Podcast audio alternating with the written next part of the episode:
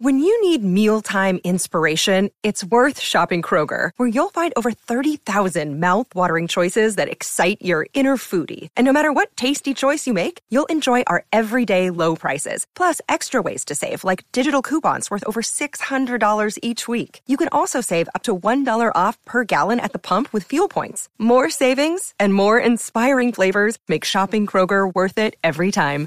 Kroger, fresh for everyone. Fuel restrictions apply.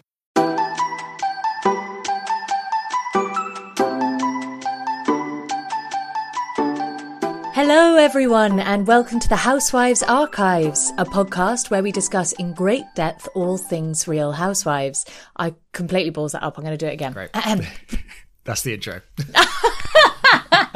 You might as well. I mean, we say the same it. thing Yeah, every week. I don't think that there's any need. My name's Ellie Nunn, and joining me is my co-host and my very own Margarita. It's James Evans. Oh, I, how are you? I'm good. Do you remember Margarita? Do I remember Margarita? Yeah.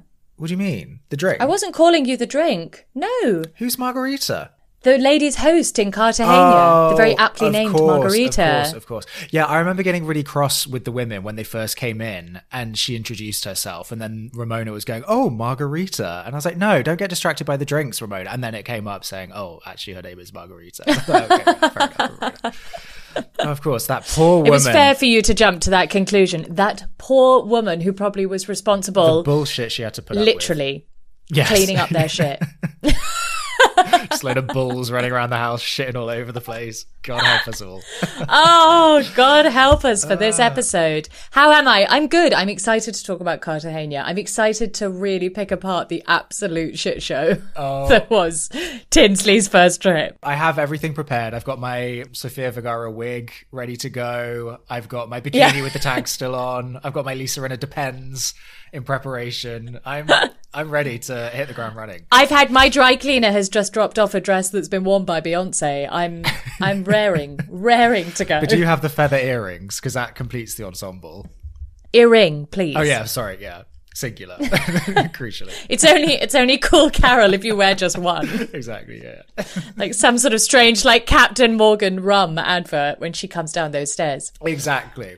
It's a risky game though, with Luann present to kind of like dress up, like hinting anything to do with pirate cosplay. Sure, You know, she's gonna sure. slip into old habits again.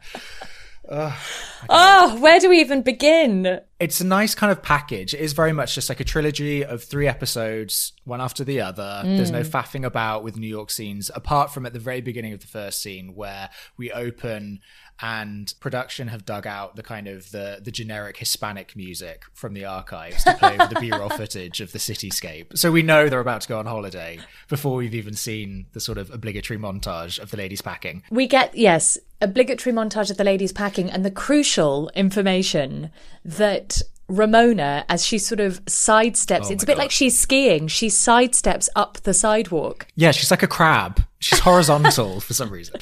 And then we get the glorious talking head that she informs us that um, whilst on holiday with 20 of her closest friends, So it was an intimate gathering. of course, 20, I know. 20 of her closest friends in Marrakesh. That's chaos. So is it in Marrakesh that she was on the phone and she took a misstep and where she, instead of stepping to the elevator, she stepped down a staircase?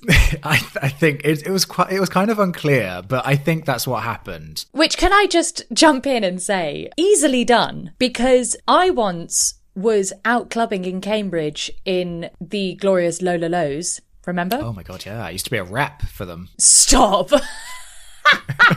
For a hot second, I was, and then I had to stop. This is really sad because another girl in my college started doing it, and she had more friends than me, so I I, I was outpaced.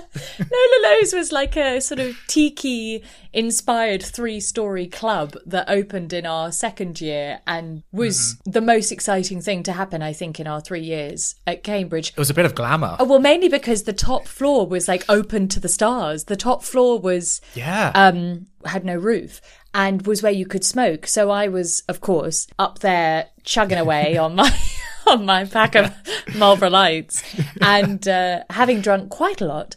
And I was chatting to someone at the top of the staircase and I gestured with my hand and I accidentally hit my friend who I was talking to. So I took a step back to get him out of my range of gesticulation and stepped back off the top of the staircase.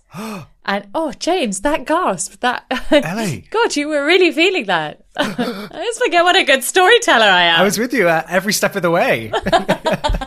and I forward rolled down the stairs I went over my head twice, landed at the bottom, and had this incredible streak of blood just across my face. and I had knocked myself out. And like a crowd oh. gathered, and people thought I was dead. And then they had to call an ambulance, and I got taken to hospital. you still have your cigarette hanging out of your mouth? Fag Ash Ellie lying at the bottom of the stairs. ah, Fag Ash Ellie, I knew her well. Um, I, I feel like I was just, I was one head bump away from being like an old wives' tale for new students. But no, like Ramona, I just got a mild concussion. She got a sprained ankle. We're the lucky ones. But I'm sorry, this is as good as an argument as any to have these women filmed 24 hours a day, right. rain or shine, because I would pay a mortgage, put a mortgage on my non-existent house to get the footage of Ramona falling down the stairs in Morocco. I know. So I'm anyway. gutted that we missed that. So Ramona is um, making quite the song and dance about her twisted ankle. I have to say, having sprained my ankle in the past, I mean, I actually couldn't walk when I, so I was on crutches when I sprained ankle. Ramona has an odd middle ground where she's able to kind of crab step, so she can walk. I believe that it really hurts, but she does seem to pick and choose these moments where she suddenly needs a wheelchair on the trip. Exactly. Like she wants to wear a stiletto. She refuses to wear a flat right. shoe to go out looking for men, but also wants a wheelchair, which is where we then find her because don't we then kind of just cut immediately? We have like the plane we just landing. jump cut to her in the wheelchair. Yeah. Yeah so she ramona's done an aviva drescher and she's she's booked a wheelchair for herself very much to announce that she has arrived. And it's always so funny i don't know if you've noticed this about luann. Luann is very she's very head girly when all the women are together yeah. in a group and she always has to be like okay girls let's hit it as they get in the car or something. And ramona's faffing about she's trying to flirt with this guy who's wheeling her around and Bethenny's like, got the car door open, and she's like, "You're like a 90 year old. Get your fucking ass in the car." And then Luann's like, "She's such a cow. She's such a cow." it's a nice moment of bonding for the two of them. and then in in their car journey, I have to say, I don't know if you noticed this, but we talk a lot about how Bethenny is very is very good at the show. She's very good at making with enormous ease events happen in a way that I think we really buy is as close to normal life or how they would be in real life as possible. But we there's a moment in the car journey from the airport where I think Bethenny actually does a very shoddy job of this, which is she immediately is plugging this thing with this guy, Brian. And yes it really stands out. No one brings it up. No one asks about it. She sort of just gets her phone out and sort of goes, God, this guy Brian's really messaging me all the time and insistent. And it, it sticks out like a sore thumb because it's very un-Bethenny and it feels very like laying the foundations for what obviously will become quite a, a big thing in the trip. And it just really stuck out to me in the episode as quite a poor job of that. No, absolutely. Yeah, she's very much sowing the seed. No, and I'm glad that you noticed that as well because I was thinking the same thing. I was like, mm, this isn't this isn't your best work, Bethenny. No, it feels it just feels very forced, and it feels yeah. forced partly because if it was someone we hadn't seen on the show, then maybe it wouldn't seem that much. But where we left them, was at this speed dating. For anyone who hasn't seen it, the episode before, they've all been at, uh, at a speed dating event in which this man, Brian, has been massively plugged by the show and introduced his and he's got this bright red scarf that I don't believe for a second he wasn't told to wear by the producers. So mm-hmm. he, he might as well be holding like a bunch of flowers. And from the top of the event, the woman running it has said she thinks he'd be good for Carole. Ramona walks in and immediately is like salivating over him and trying to win him over. It then turns out he sort of says he's there for Bethenny and they have very good chemistry and and chat on screen. So I think the reason that Bethenny plugging his insistence in the car feels weird is because we've just seen Bethenny appear to enjoy the attention from him. Right. And be very back and forth and if anything, I think she herself had a bit of a smugness at that event to their mm-hmm. their interaction, especially with Ramona liking him on top. I, there was definitely an enjoyment. So I think what sticks out is her suddenly being like, "Oh my god, this guy Brian, it's a bit gross. He's so insistent." Doesn't match up. So every every episode, about seven minutes in, I start to burp from. I think you know why it is. I think it's just bef- before we record, I start like downing my cup of coffee so that it's nearly done, and then it just like slowly makes its way back up. At, like on cue at this point every Oh, Ellie, I want you to feel comfortable. You can sip your coffee while we're filming. I'm what are you my, um, sipping I'm, I'm trying to do Atkins. stop you're not doing atkins no, I am because I, I'll tell you for why. I have what Sonja would call a little pooch, and I just want to get rid of it once and for all. And I can't afford to go to her off-brand doctor, who's not really a doctor, to get it um, oh sucked my out. god james that's why we find poochie so funny Oh, of course, yeah. because sonja calls it her little pooch I knew it was somewhere in the recesses of our brain. Yeah, it's yeah. your poochie Yeah, yeah, it's my little poochie. And, But yes. um, I think it might be a carbs issue. Oh, sorry, you want me to stop talking about my pooch? Okay. Carry on. I mean, I never want you to stop talking about your pooch, but I love that we were just saying about getting bogged down in smaller details, and I feel like potentially us going down the Atkins road could be one of those. I feel like your pooch. I could talk about your pooch forever. No, this might be a candidate for a deleted scene. Um, so yeah. So yes, but I feel like I was getting bogged down, which is all, all I mean is that it seems odd because it doesn't quite match with the behavior we've seen in the episode before. So that's Yes. Bethenny plugging Brian in the car. Also, what happens here is that we we st- we see some of Cartagena and we see them arriving at the house, and and I have to say, do you remember when I first watched this episode? I was messaging you, being like, I want to go to Cartagena. And I, mm-hmm. I think you were somewhat perplexed that I could watch that I could watch that episode, this series of episode, and my takeaway could be I want to go to Cartagena. But because at that point I was I was right there with Luann saying the architecture is like New Orleans and Cuba. Like I actually completely got what she said. Yeah. absolutely beautiful, and the house is beautiful. I love that in particular in the house they had these like random holes just in the floor for Ramona to step in and sprain her other ankle. Do you remember that bit when they're getting the tour? And no, it's a, an absolutely delightful house. It doesn't happen to be by the sea, so that's just we'll just put a pin in that for one moment. But it's a beautiful house. It's in a great area, and you know it's adorned with all sorts of staff members and drinks that you could want. And Tiffany, this is Tiffany. Tiffany. and Tinsley. Who's Tiffany? Tinsley, this is her trip. She's kind of taken the reins on this. And it's quite nice to see her playing tour guide Hmm. because she's been to, to Colombia many times before, even though she doesn't know anything about it. she Nothing couldn't tell you what all. their leading industries were or anything. But anyway, she's come up with this ingenious idea to hand out rooms. It's a bit convoluted, um, but It's it's so very convoluted. civilized. And it's Tiffany sponsored. They, but what's so funny about it is that they all they all really go in for it, even though, as you say, it's like way more convoluted and makes about. I mean, like picking names out of a hat is way simpler, and yet what Right. is it that they they go around the rooms and someone picks a box in each room they go to, but then it that doesn't mean it's their room; it's the room of whoever. No, so they get they get a box at the beginning. So each of them, it's like okay, pick a box, and the thinking is okay, like you open it, and then that has a number on it or something, and then Mm. means you can pick first. But it's everyone picks a box, and then you have to hold on to the box as you're walking around the house, and they go into the first room, and then someone randomly will be like, okay, Dorinda, open your box, and then it'll have Sonja's name on. But what dictates the order of who gets to? exactly, yeah. It's, But also, like you say, even if you were like Dorinda, open the box, but then it's not Dorinda's room. It's Exactly, It's yeah. it's like I mean, I think the way it's genius is that it's really placated Ramona and Sonja because they've just like thrown something shiny at them and it's like really distracted them. Do you Literally. know what I mean? They're like a couple of crows. But also, it's so misleading, isn't it? Because it consequently is one of the only trips in Housewives' existence not to begin with the crazy room race drama, which gives this impression that it's going to be a positive drama-free Right. trip. I think it's like a it's a weird false start because actually it's really smooth sailing. They all have, like you say, their little shiny things. I would say that's why it was you think that cursed it? I know that you disagree with me. I really do miss Ramona and Sonja running around the house screaming like banshees. I- I agree. really- it just it, it just feels like a tradition at this point. It didn't feel right not having Yeah. that, you know. So then we have a weird scene, a very unnerving scene, because again, it's another moment where Ramona's acting completely out of character, where she decides to go into the kitchen and introduce herself to the staff there, and she asks what they're up to, and it's very unnerving. She goes up to them, and her eyes are really wide and she starts prattling on about how how she loves to learn about new cuisines as if she's like suddenly Nigella Lawson or something. And but it's also like she says that she loves all these new cuisines and she can't wait to try all the stuff. But also in the same breath, she's saying like, "But I won't eat anything that has butter in it. Yeah. You know, that very niche ingredient. So you better make something especially for me." And then she's introduced to the cook, who is named Ramona. and I think that the show did a shoddy job of not lingering on that moment a bit longer. It's a wasted opportunity. There could have been a spin off in the works. Anyway.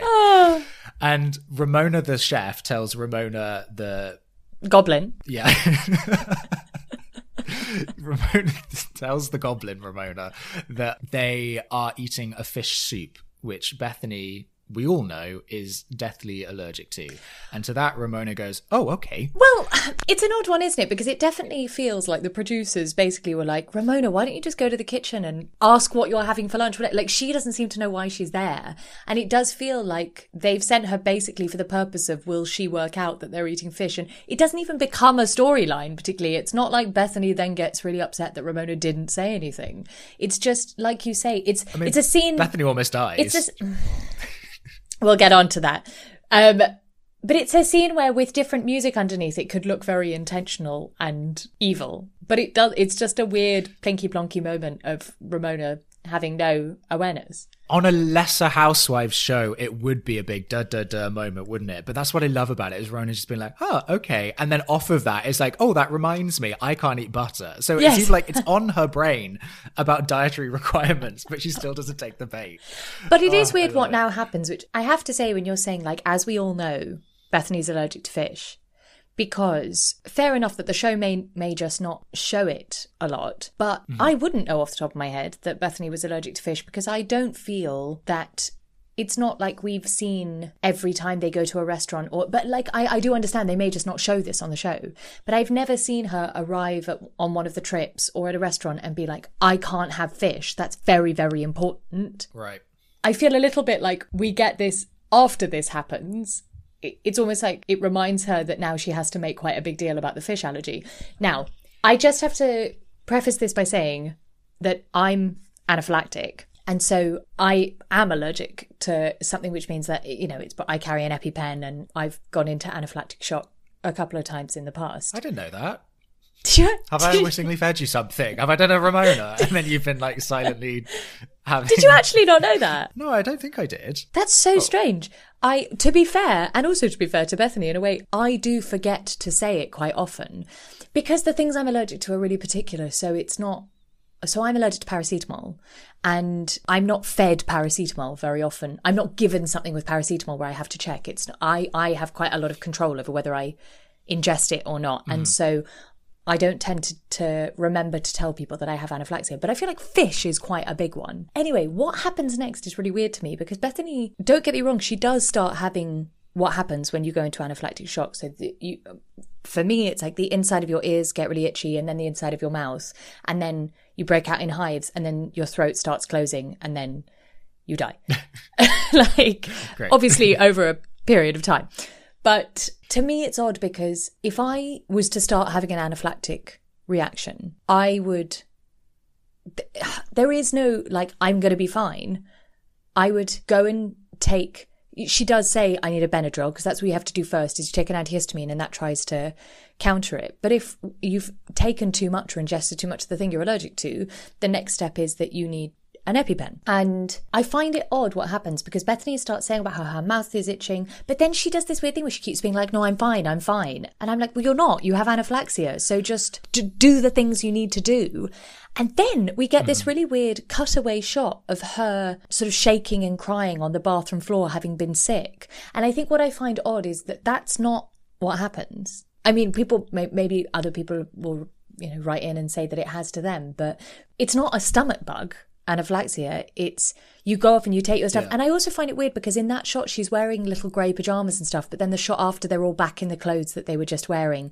I don't think the shot of her on the floor i'm calling out the editors on this i think that was from something else. And i think they put it in there to look like the result of her having an anaphylactic shock but it but it's but it's not I did think that at the time, just seeing, I didn't catch that there was an inconsistency, but I noticed that she changed into some sweats or whatever. But I, I'm not allergic to anything, so I wouldn't know. But that would be like the last thing on my mind if I thought I was genuinely going to die is to like take off my clothes. I'd be doing No. like everything else before. I you just know. don't believe that that bit, I think that they inserted that to make it look like that was a follow on from her having an allergic Right, right. reaction to the Yeah. fish. But I think either she was vomiting on another night or later that night because she ate something bad, or out of stress, or out of everything that was going on. I think they tried to make the fish allergic reaction storyline a bigger storyline than it was because I, I just don't believe that that's from that bit. Well, it is funny because no one really seems to care. Like she eats some of the fish. No, she and if it was that bad, sh- it would people would care. Right, no, they're all like chirping on about the food, how good it is, and their necklaces. Ramona, Ramona sits in a chair that's a bit shorter than she was expecting, and she goes, "Whoa!" and like they're all talking about Ramona's chair, while Bethenny is apparently, you know, having this really. To be honest, I think what the editors tried to do was because I think what actually happened was she went, "Oh God, my mouth's really itching. I'm having an allergic reaction. I need a Benadryl." I think what happened was that she went off, took a Benadryl, came down, and then we get the next. The next scene is her being like, "Yeah, it's crazy. Look, I'm coming out in hives," and them sitting down. And I think that that's just the next thing that happened. Mm-hmm. And I think the editors tried to put in the shot of her on the bathroom floor being sick from whatever other reason to sow this idea that's very important for this trip of othering Bethenny and the women just not being into Bethenny at the moment and not caring. And they tried to build this idea like she's being sick and crying in the bathroom. And as you say, the others are just like sat yapping around the table, not having time for it. And I don't think that's what was actually happening. I think she was just off taking an antihistamine. Do you think it was an attempt to victimize Bethenny? Was it meant to curry sympathy with the audience, or do you think it was just in? I don't know because I think even when you watch that bit, even if you're thinking that Bethenny is really unwell, for some reason it doesn't garner sympathy. It sort of all lends itself, I feel, to a sense that Bethenny's just a lot on that trip and she's. I think what it does do very successfully is to other her and to make very clear that she's coming into that trip with such a different energy to all of the others. And every time anyone seems to try, I think it's put very well by Carole. I, in fact, I think Carole says it twice. She has a talking head where she says, when Bethenny is unhappy, she's going to make everyone else miserable. She's going to make sure mm-hmm. everyone else is miserable.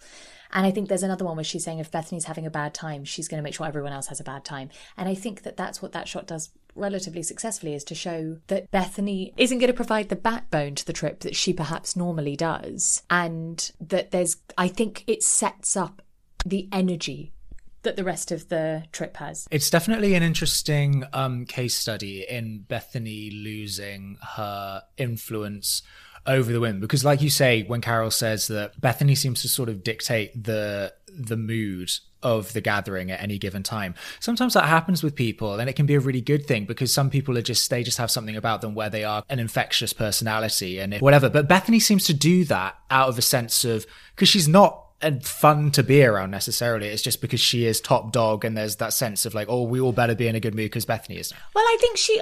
Well, I think she can be fun because I think when she's on, when she's when she likes you, she's very funny, and she's very like the women freaking light up whenever one of them are on Bethenny's team for the series. To be honest, I mean, I've worked. I remember working with one person in particular where it was absolutely that thing. And I think the person I worked with shared in common with Bethenny that they almost spent the least time with all of us. That thing of being the last one there and the first one to leave. Mm-hmm. Yeah. So they almost gave, they held their cards quite close to their chest and they gave the least. And I remember them dictating the mood so much. This was backstage on a show where whenever they were in a bad mood, everyone was like walking on eggshells and every it just drained all of the energy and the second that they ever made a joke or came in in a good mood whatever it was like a bank holiday everyone like lit up and everyone was making jokes and everyone felt like that and i think bethenny has that effect so much that when she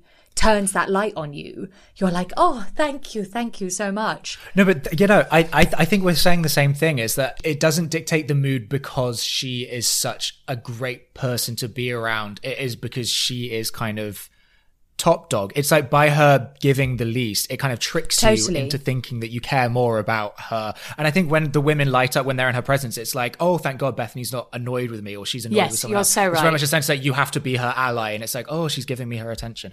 So, and we kind of see that happen that evening where Bethenny kind of just seems to systematically go around and is determined to make the dinner as horrible as possible for every single person. I've never seen anything like it. Oh, this dinner, it's so, it's really, it's really particular. We have to give a little mention before the dinner to three things. First of all, Ramona getting stuck in the elevator in the house. Yes. Uh, in this wonderfully childlike. My favorite thing is the fact that the camera crew is there filming her, but obviously won't let her out or help her. And there's a point where she she's kind of almost breaking the fourth wall and looking at the camera crew because you can see that she's like, "How long do I have to stand in Yeah, here and yeah. be like?" Guys, someone help me! And she, you can see that she wants to look at them and be like, "Can you help me?" Yeah, there's at least two cameramen and like a producer and a PA just like standing there watching her. It's the same thing with Bethenny and the fish. Like, surely someone was like, Beth, should we tell Bethenny? But, yeah, it, okay, That gonna- is really crazy that they make a thing about the fish soup for no one to say, like, it's a film crew. For no one, they know she has medical requirements to be like, Bethenny, that has fish in it. Right. So, very dodgy. We then also have Luann coming down in this kind of extraordinary wig. I don't understand where they get these wigs occasionally on the show that look so realistic. Because I know Tinsley has her whole like hair and makeup crew with her, but the others I'm assuming are doing their own stuff. And yet Luann looks like she's been done up by a film set. She comes down in like a whole get up. Sofia Vergara drag. Yeah, right, Yeah. right, exactly. I still don't quite get why Colombia warranted a long wig on Luann. No, also, what does she? She calls herself something as well, but I can't remember. She gives herself a name. It is very like a drag thing. She gives herself a whole persona, and she's like, "Hola, chicas." yeah. I can't remember. It's like Candice is here, but it's not Candice. So already we have this like strange theatrical background to the dinner that Luann's like sat there in costume, and Carole might as well be because she's got this ginormous peacock feather on one side of her head. Then we also have Ramona in a wheelchair as well, being sort of like carted around to the dinner. So already it has this like very strange motley crew air before Right. they've even sat down. And like you say, all of this should have a level of fun to it. You know, Luann in drag pretty much and the laugh they're all having on the way. And Bethenny seems so resolutely determined to not have fun. So even the fact that on the walk to the dinner, she's like asking Luann about her drinking. And it feels like she's just determined to go around and kill each person's buzz. Yeah. And like even there mucking around with Ramona in the wheelchair is annoying her. You can tell. Anyone having a good time, she's a bit like, ugh, I just don't have the energy for this right now. When she really hits the ground running is when she's kind of narrowed in on her prey, Carole, isn't it? Well, I mean, this dinner is so weird because obviously this guy Brian that Bethenny has has planted in the car is talking to her a lot. So Brian comes up totally inorganically at the dinner. Luann literally goes, "How crazy was that speed dating night?" And it's like, "Well done, Luann, for like clunkily like getting us from A to B." yeah. Um, at which point the women literally start chanting, "Carole loves Brian." It's Right. the strangest very, egging on, like Brian and Carole kissing in a tree. Yeah. And it's so unlike the show. And Carole is encouraged to enjoy this. To be honest, you know, one thing I will give to Bethenny, I think anyone who has gone on a successful date, my, like myself included, it is hard not to come off as smug or self-satisfied or it's very hard to talk about having gone on a good date without sounding like you're being a bit coy and a bit like even if even if you if I'd been on a date haha and you were to say how did it go? and it had gone well even if I was like yeah I would kind of come off a bit coy because it's like well mm-hmm. so Carole's put in quite a difficult position, which is whatever she says, she comes off as quite self satisfied. And then we get this talking head where Bethenny complains that Carole isn't acknowledging that Bethenny knows Brian. Cut to 30 seconds later, Carole saying Bethenny's friends with him, and Bethenny going, No, no, no, I'm not friends with him. And Carole goes, Oh, what, sorry, I thought you were friends with him. She goes, No, I'm definitely not friends with him. And then the weirdest bit is Carole says, "Oh well, he that's how he described it." And Bethenny comes straight back going, "So you would believe what he says over what I might say?" Oh my god. And it's the most combative non-thing. Yeah.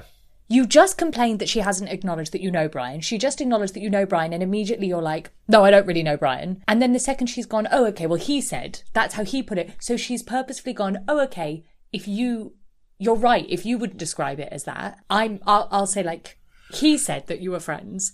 Sure. And now you're saying, oh, so I'm a liar. And it's like, uh, And you can see Carole just goes, "Ah, I'm not doing it." It's such a succinct textbook example of someone twisting their friends' words and gaslighting them. I find it so toxic, So and so toxic. manipulative. I don't. I honestly don't know how Carole feels. I felt exhausted watching it, and it somehow Hmm. ends with, unless I'm jumping ahead, because I feel like a lot happens, as you say, in the space of 30 seconds, with Bethenny suddenly jumping to the conclusion that like you just have some smugness about you, like you won some prize or something. It's it's kind of a consolation prize. The consolation prize thing is so rude. it's so rude. Because the truth is, even if you think that, that's so rude to say to someone who clearly they think that they've just had a successful date.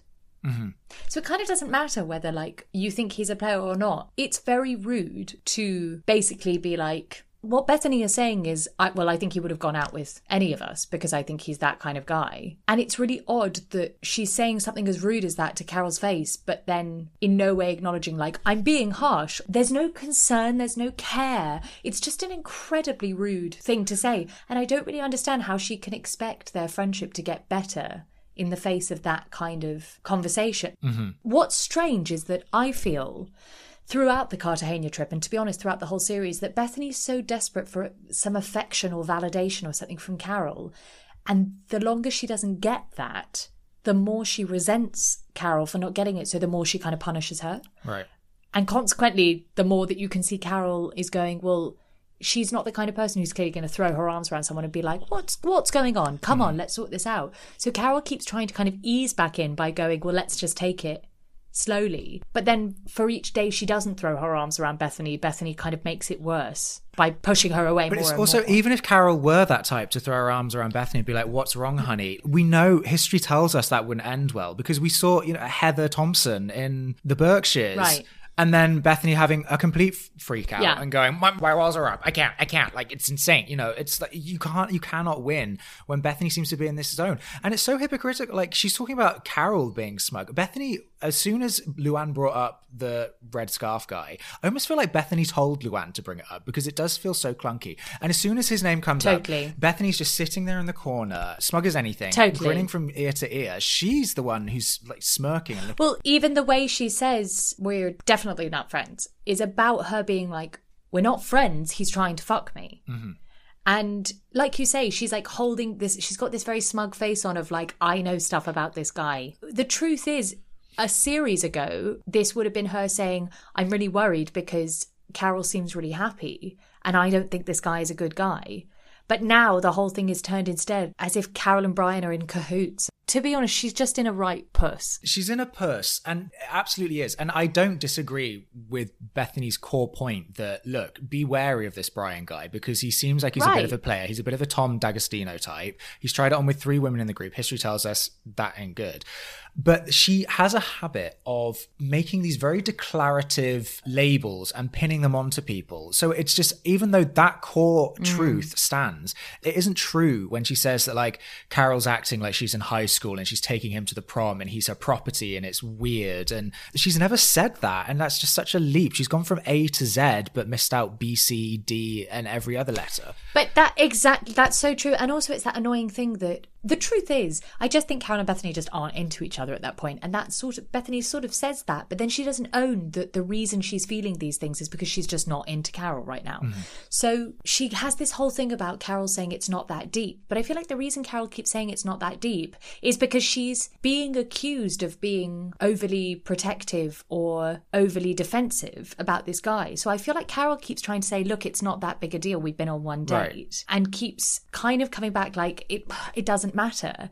Then she gets in trouble because it's like, oh, I know it's not that deep. But then if Carole does defend it, it's made like, well, you're pissing all over him as if he's your territory. And it's like, she, I feel like Carole's put in a position where she can't win No, whatever absolutely. she says. So what she tries to do instead is to go, I'm just not going to engage. But then for the rest of the two episodes, it's about by her not engaging, Bethenny seems to keep like going off and hysterically crying. Right. So to be honest, when they leave that dinner and Bethenny turns the corner and goes, ah, in the street. I feel that way as well. Yes, you just created that atmosphere because, to be honest, that's how you feel. Exactly the noise you're making is you feel like that. Yeah. Bethenny goes, that was a slice of torture. And it's like, you're the torturer. Yeah, because you're feeling like the noise you just made and you're making everyone else feel like that. Can we just acknowledge, talking about um, Brian being the second Tom D'Agostino, that Luann has the nerve to say as they turn the corner, um, I would look at a guy differently if I knew he'd been texting my girlfriend for two months straight. Yeah. And it's like, Look, I beg your pardon. better late than never, I guess. My goodness. Don't even You're one to go talk. there. And I think that's what annoys me about Bethenny is that she doesn't even pick up that Luann said that and make it like she kind of goes, well, yeah, now, and then moves on. And it's that thing of like Bethenny needs someone on her side. So I'm going to get into this um more later. But like on this trip, she's got this upset. Like Sonja is suddenly her BFF and confidant. Right. I just wanted to piggyback off of the where it's really not that deep. The thing that Bethenny has a hang Hmm. up about, where it's not only she takes issue with Carole saying that, she then tries to make it out that like set the phrase "it's really not that deep" is something that only young people say, and again is trying to use that to spin this narrative that Carole's Hmm. like friends with Tinsley now, and she's really frivolous and pretending to be younger than she is, and she's like, "I know, we're 28 years old. We uh, we say it's not that deep." Again, that's not true.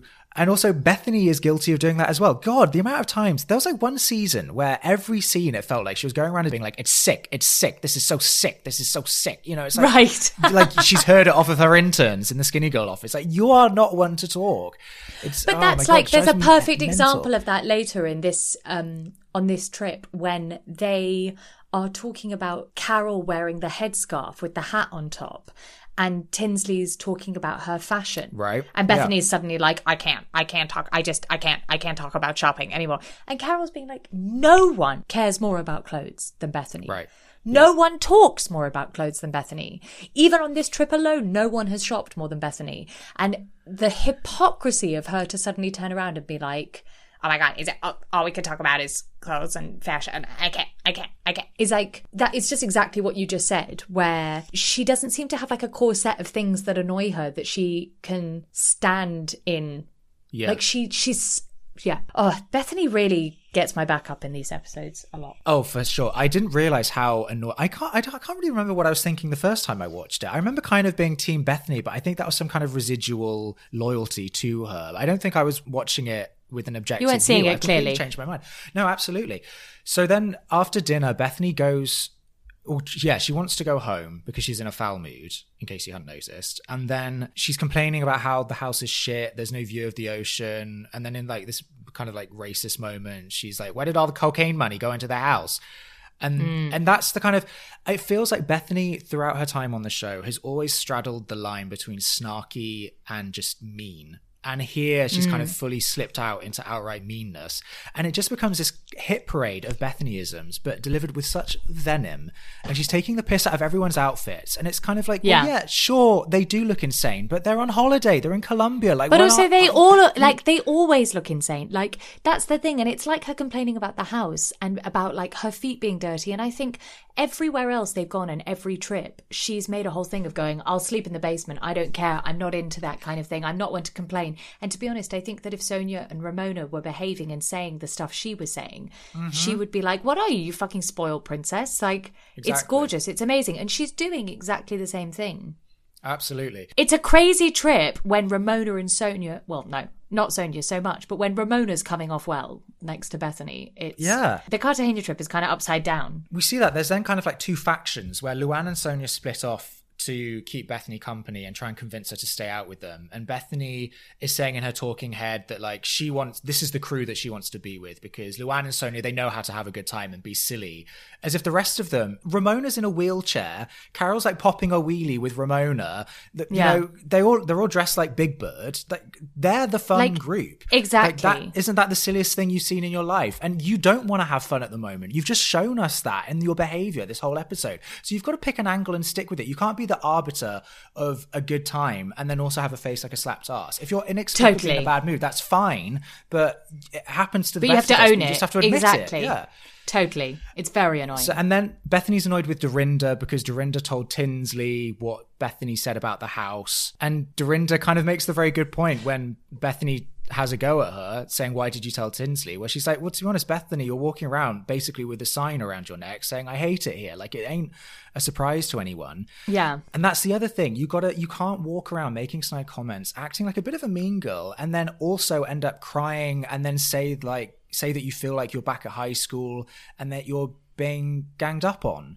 And it's just Right. this exhausting kind of what I said before. It then just becomes this this parade of like Carole's a mean girl, Tinsley's her best friend, Dorinda's a meddler. None of them are fun. It's like you say, it's like an exhausting treadmill in which one by one she just again kills their buzz and she joins them all having quite a nice time. And within what seems like minutes, they all just leave because she's Yeah. just turned up and made it miserable again.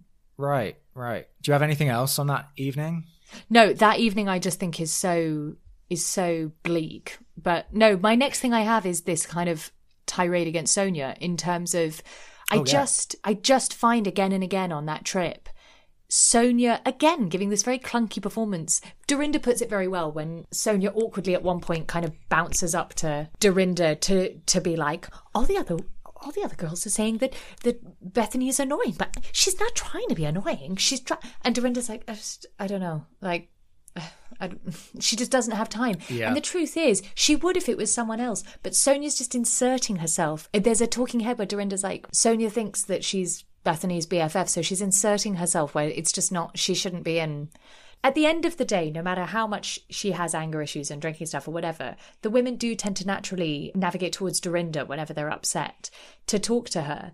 And at the end of that first episode, I think we have Bethenny has yet another kind of breakdown just as they're about to go shopping. Oh and again, naturally falls to Dorinda and is trying to to talk to her. And to be honest, what I feel has happened is that Bethenny is upset about being on the outs. And so she does the classic trick. We've all done it occasionally, mm-hmm. which is to try and kind of guilt people into feeling sorry for you and liking you that way. So she's almost getting hysterical in the hope that she'll be forgiven the meanness that she's bringing to the trip by if she can talk about how like she's having a breakdown that almost everyone will give her a break. And this is why i so think that what she wants is carole to just throw her arms around her and give her a hug. I think ideally what bethenny would like would be to be crying in the kitchen and for carole to walk in and just be like bethenny i had no idea. I had no idea everything was so hard. Come here and to give her a hug and go you're having a really rough time and I'm sorry and I haven't been there. That's in Bethenny world what she would like to happen.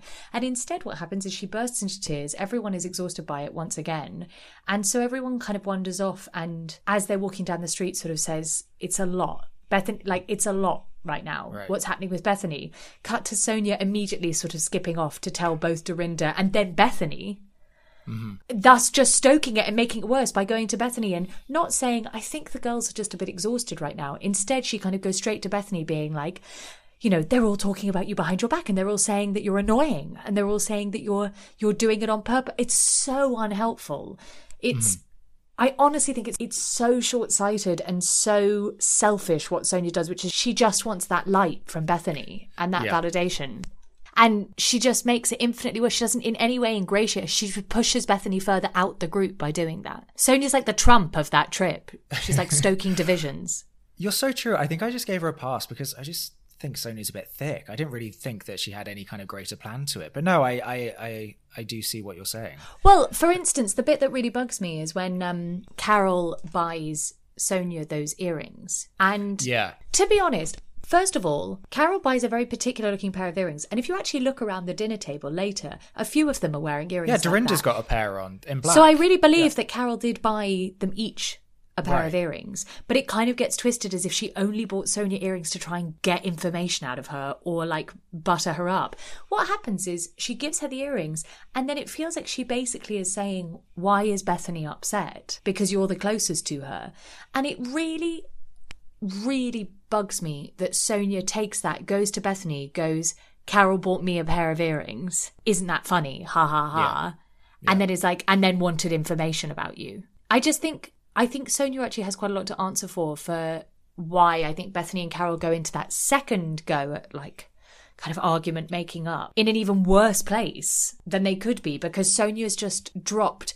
Sonja is feeding Bethenny more reasons to be to find Carole insufferable right now. Yeah. And she had a chance to, in the same way she had a chance to say to Carole when Carole was there, like, to be honest, I think Bethenny's really finding it hard that you're not around. But I think the truth is, Sonja doesn't really want them to make up. So I kind of agree with you. I don't think it's necessarily like Machiavellian, but I don't think she had any interest in. I think Dorinda genuinely tries to bring the group together quite often. Right. And I think Sonja just had no interest in doing that. I think it would have been a totally different story if Carole had gone to Dorinda's room and said, Why do you think Bethenny's upset? Yeah, I wonder why. Well, because I don't think Dorinda and Bethenny are that Yeah, close either at that God. point. God, so Bethenny really has just pissed everyone off, hasn't she? Can I just say another point about the breakdown is that you know not to take anything away from Bethenny, and I'm, I'm, obviously she's going through a lot, um, and the divorce is taking its toll on her. And I agree with you; it is a protective bubble for Bethenny, and it kind of diminishes Carole's issue.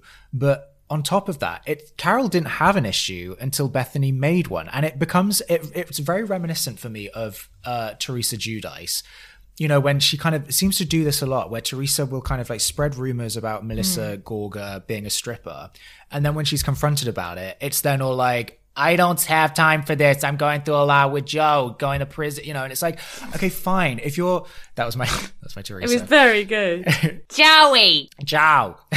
Spag me, Joe. Spag me. Ah. So, and it's like, okay, fine. You can be distracted with personal stuff because you're not in the right frame of mind to kind of mentally invest in mm. stuff. Hmm. But then don't be starting drama in the first place. If you just kind of had had your head in the sand and you're kind of just going along with the program, okay, fine. But you can't start a fire and that's it. When... But it's like you. But it's like you said about the "it's not that deep" thing. You can't go.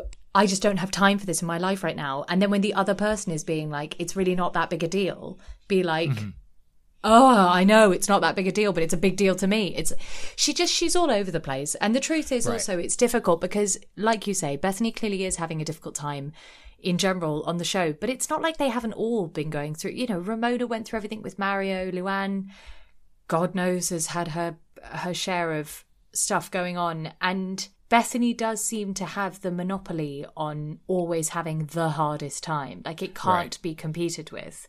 And mm let's face it, we've said, and and I have a lot of um, sympathy for her most of the time, but she does have a breakdown multiple times every season. So even this one in the kitchen, it's not like we're seeing anything new, which is why I think the women have the reaction they do. Which is, it's not new, Bethenny having a meltdown on a holiday in a kitchen or whatever over the fact that she's doing too much or she's burnt out or that she's got too much on her plate. So it is difficult because it's hard. It doesn't mean that she has less it doesn't mean that that she deserves less sympathy but i imagine that everyone's sympathy must be exhaustive up to a point. It's like, okay, she has a lot of nervous breakdowns, but at least before they were kind of fairly well timed. It would be like she's naked in a pool. Mm. It was like kind of a bit of an event in and of itself. But it's like, come on, this is the first thing in the morning. We're about to go out on this excursion. We're going to go hat shopping. And then Luann then comes in just to say, like, hey, is everything mm. okay? And immediately it's like, get out, get out. I can't, I can't have any more, more people in the kitchen. And it's like, oh my God, like, it's so showily trying to. Yeah, yeah, yeah, absolutely. It's, and then the whole thing in a way, I feel quite sorry for Bethenny on this trip because she does get herself in a spiral where she just rejects everyone. And then she's on this shopping trip, sort of vaguely trying to put on a good face. And then just one of the most tragic shots of all three episodes is where Carole oh, yeah. comes up and is like, yeah. Oh, whose stuff is this? And Bethenny's like, Mine. And she's wearing the hat with the flowers.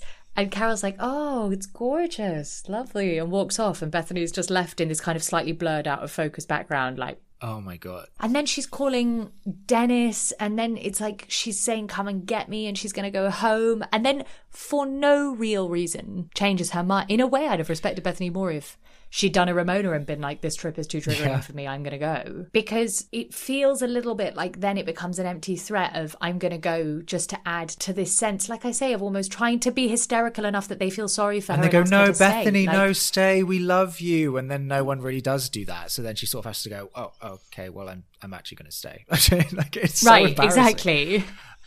So they all go out to dinner, and then, as you said, Sonja kind of sidles on next to Bethenny and says, "Like, oh, Carole tried Does to a bit of shit stirring. these earrings, blah blah blah blah." And then she ends up saying, "But Carole came to kind of pick my brains about how to make things better with you," which is, as you say, kind of all Bethenny wanted. And then immediately, Bethenny kind of turns into this like jagged razor blade, brushes it off, mm. and she's mm. like, "I can't. No, I, I, I don't care. I literally don't care. I wish I cared. I don't care. I." And it's like, oh, you. But she does do care. care.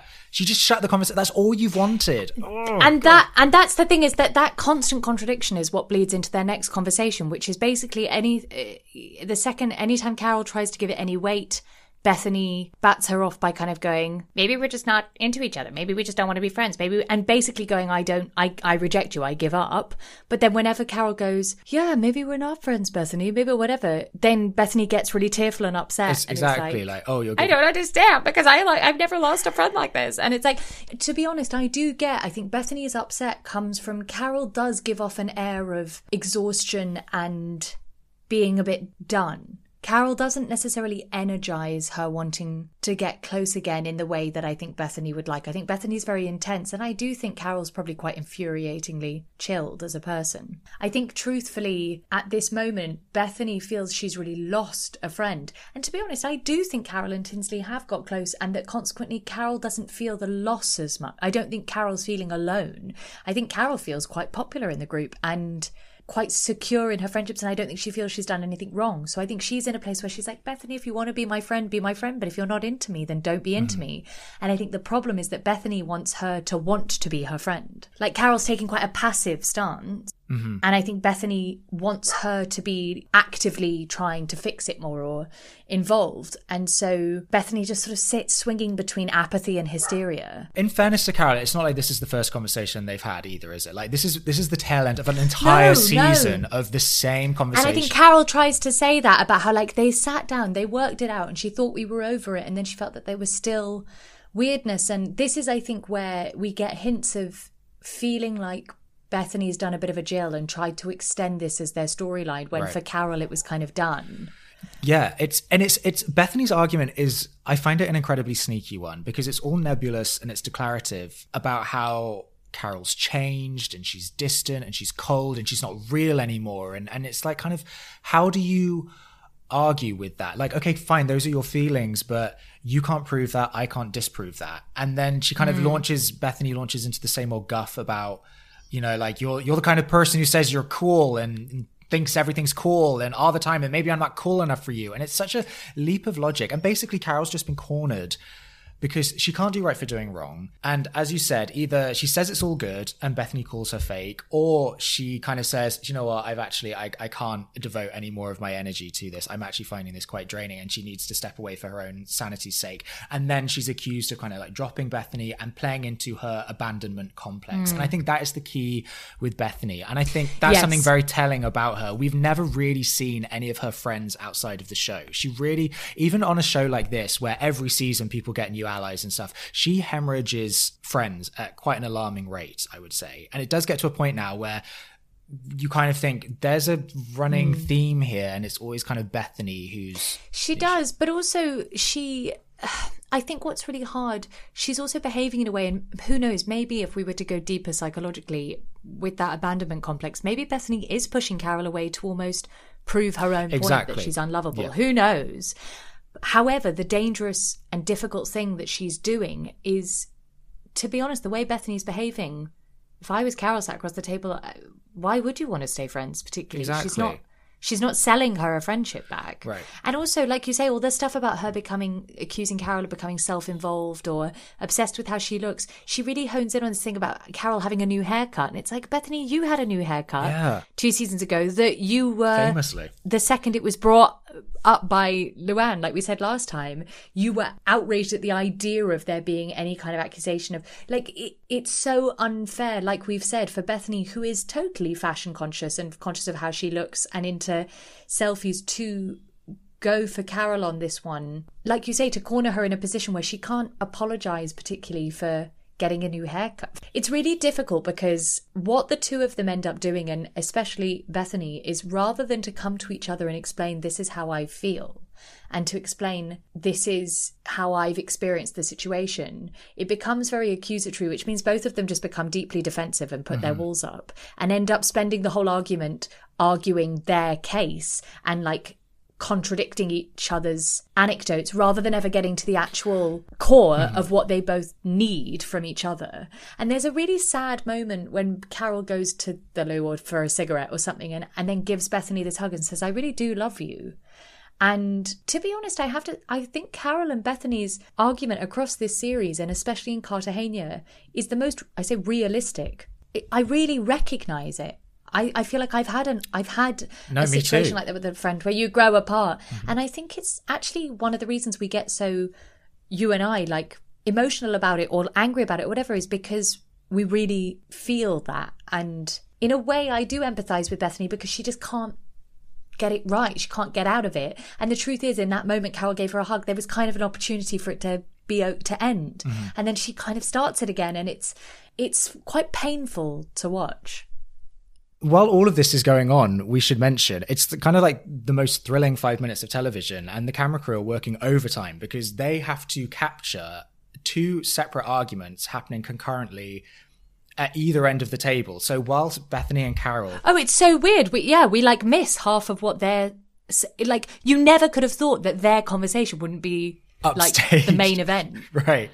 But for some reason, even whilst we're still filming Bethenny and Carole, the sound goes up on Dorinda and Luann, but we don't see that fight particularly, do we? It's No. like this strange one where we're just watching Bethenny and Carole kind of mouthing, arguing to each other, and a whole other fight breaks out. Right. So then we we suddenly cut to uh, Dorinda and Luann at the other end of the table, and Dorinda's on her God knows however many margarita that she's had.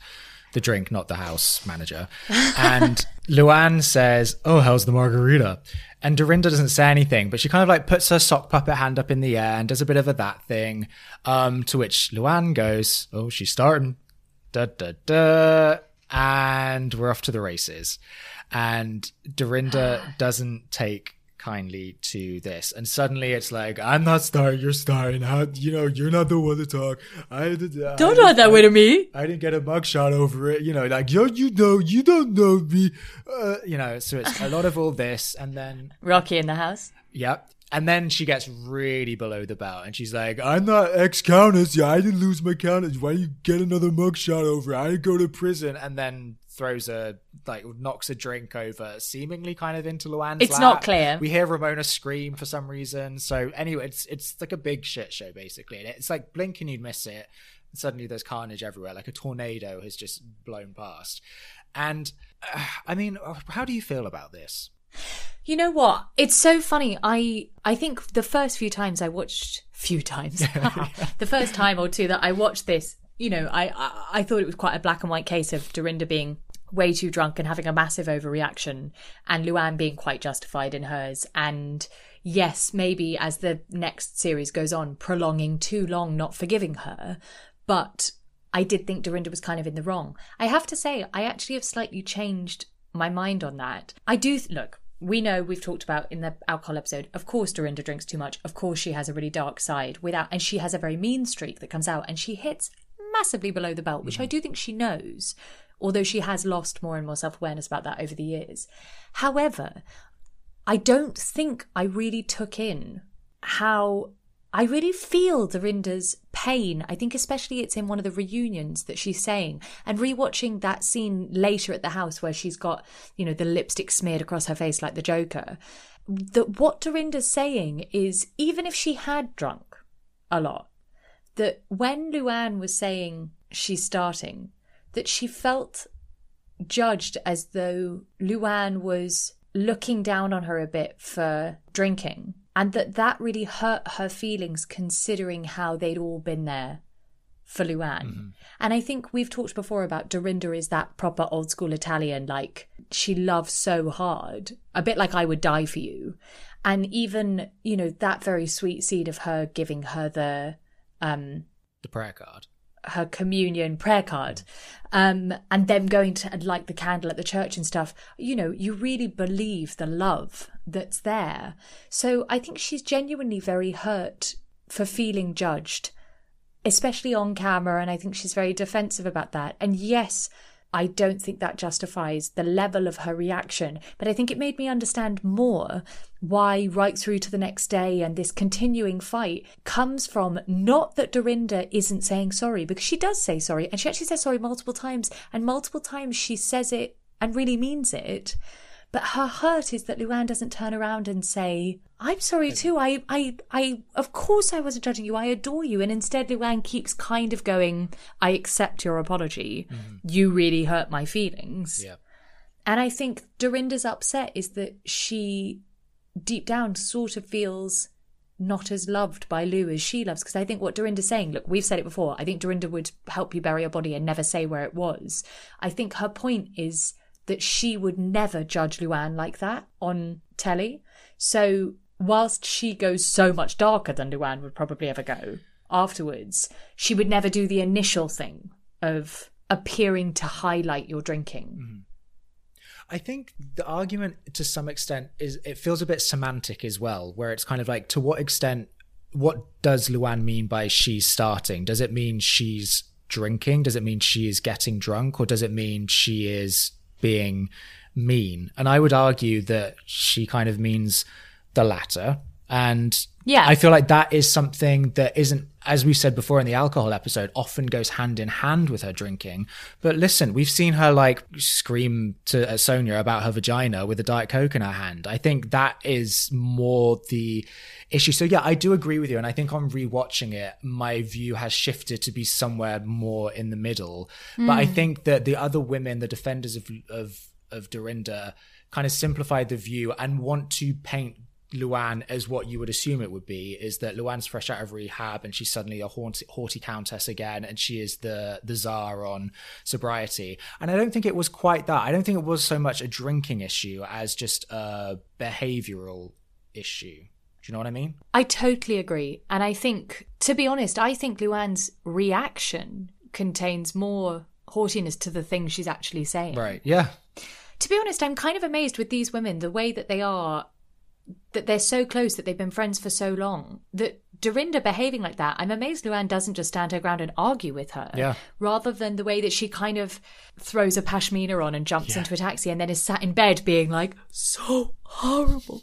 The thing she's, and it's like, oh, for God's sake, like, she's want to just have a rant about it. But instead, it's all like, so hurtful. I have never, like, she has a, I find that side of Luann actually quite counters, quite like haughty. right right And what bugs me is that I feel that Bethenny literally jumps into bed with Luann in that moment, sort of because she's on the outs with everyone else. yep It sort of feels like Bethenny. Although I do understand that Bethenny has quite recently experienced that side of Dorinda with the the trip.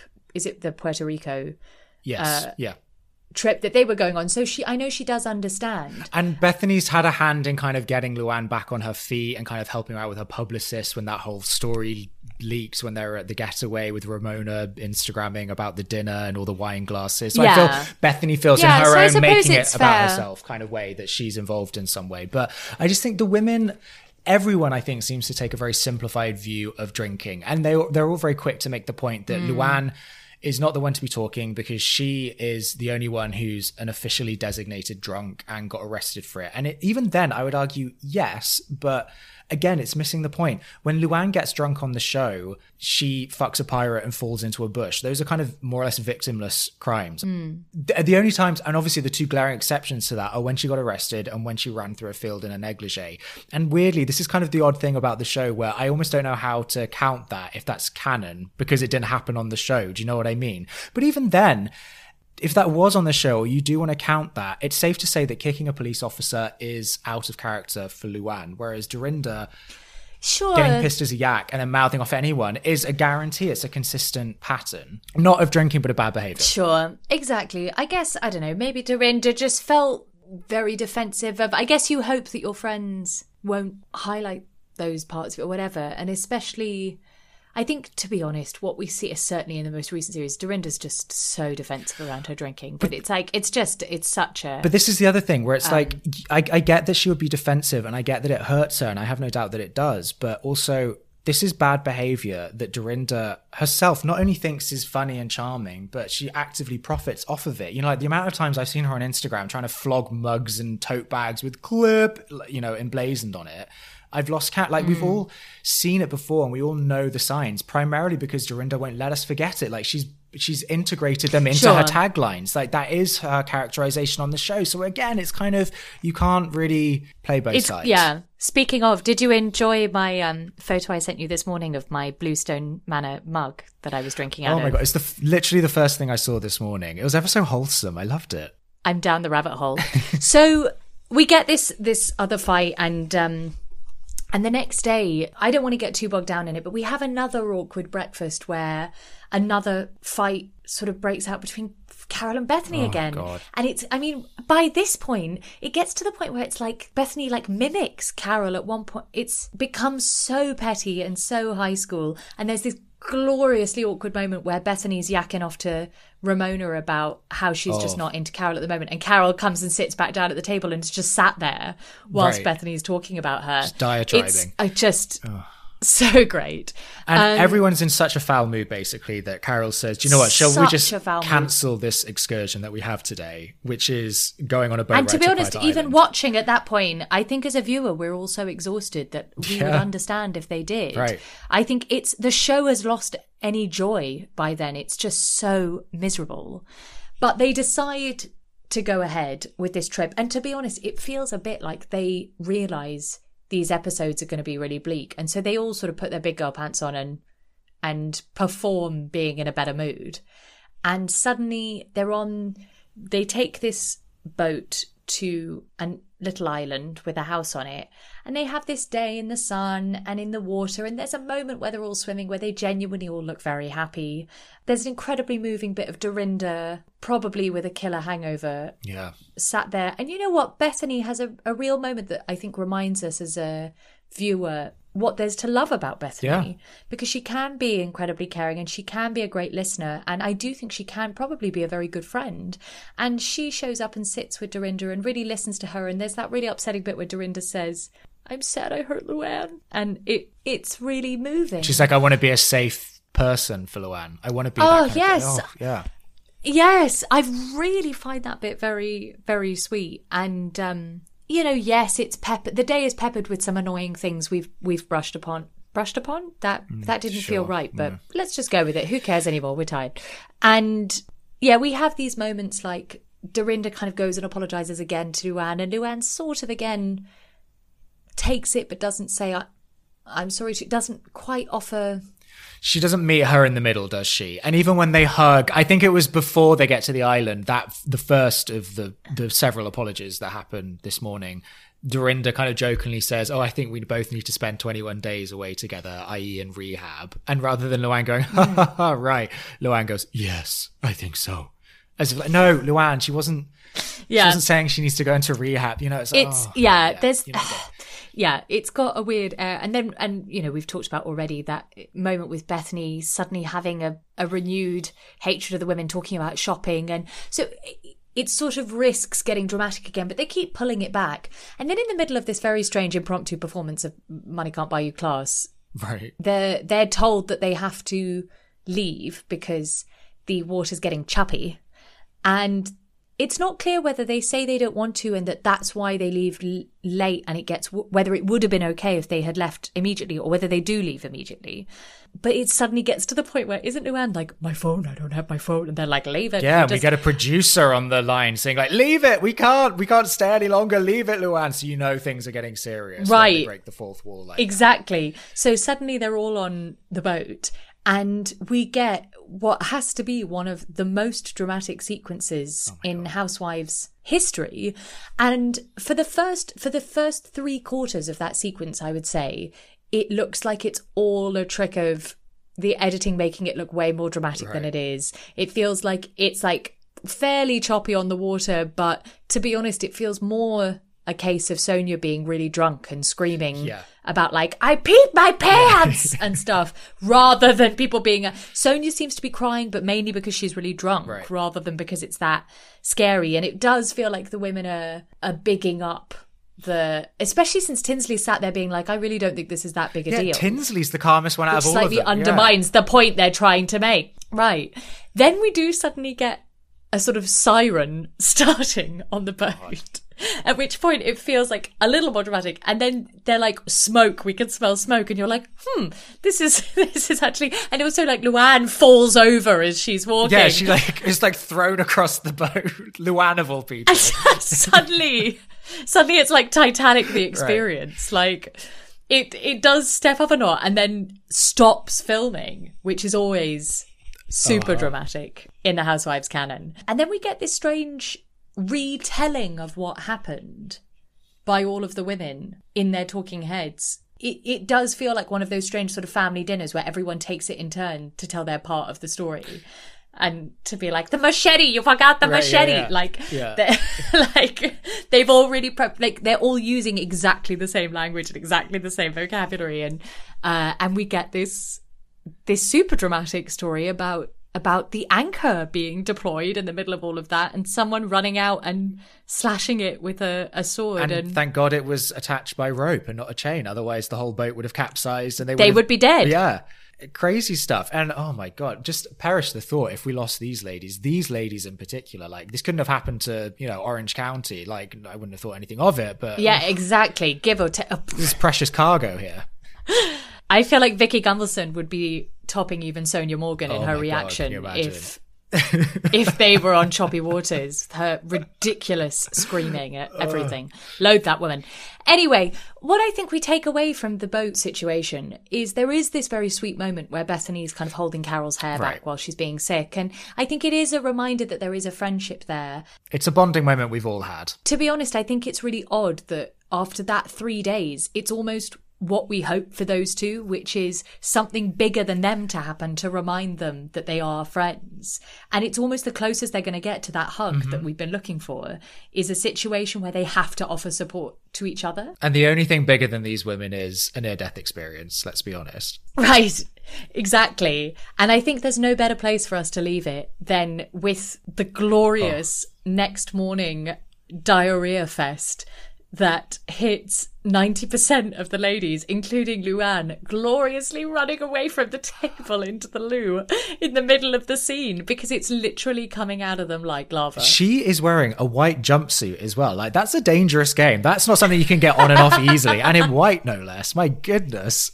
And then they're all sped off. We ha- we see uh, Sonja says that Ramona left a poop smear on the floor, and Sonja's There's a poop smear on the floor, there's shit on the bed, there's shit on the sheets. yeah, Luann, as they're pulling away, she's like, I left them a little gift. And then it cuts to some poor guy washing Luann's bed. Oh my God. It is such an appropriate end to that trip, but it is hilarious that they're literally wearing diapers on the plane Yeah. because yeah. it's that bad. Oh, these are women. I've never shit myself. Um, I'm not going to answer that question. Oh, what a trip. What a trip. I can't believe I'm saying this, James, but next week is our last episode of. Yeah. I, I say that like it's a surprise. You know that. you firing me? That's We've got creative Yeah. differences. We're gonna go in a different direction. Um, no, yeah, it's true. We're gonna we're gonna take a little sabbatical um, and regroup and um, do some research uh, before we come back. Um, all guns. These women have broken us. I'm a shell of my former self. But we are going to do one last episode, aren't we? Looking back over, of all things, the reunions, the glorious reunions that they've given us. And I think also just looking back over our favourite moments of the series, plural, overall, because we said right at the start, these women, the Real Housewives of New York, really are our favourites. And I'll be really, really sad to um to stop talking about them each It's week It's gonna be because bittersweet. It's been it's been so wonderful. Mm-hmm. So I'm gearing up for that that last episode of our series. Here, here. Do you want to take us out? Of course, always. Thanks for joining us this week on the House. Oh, that was a little bit too happy. Thanks for joining us this week on the Housewives Archives. Make sure to click. Subs- Fucking hell. Your last one. Thanks for joining us this week on the Housewives Archives. Make sure to click subscribe so you'll never miss a show. If you like what you heard today, go ahead and give us a rating and tell your friends about the show. This is this what we normally say? Uh, something along those lines, yeah. Don't forget to follow us on Instagram oh. at Housewives Archives. Thank you for joining. we'll see you next time.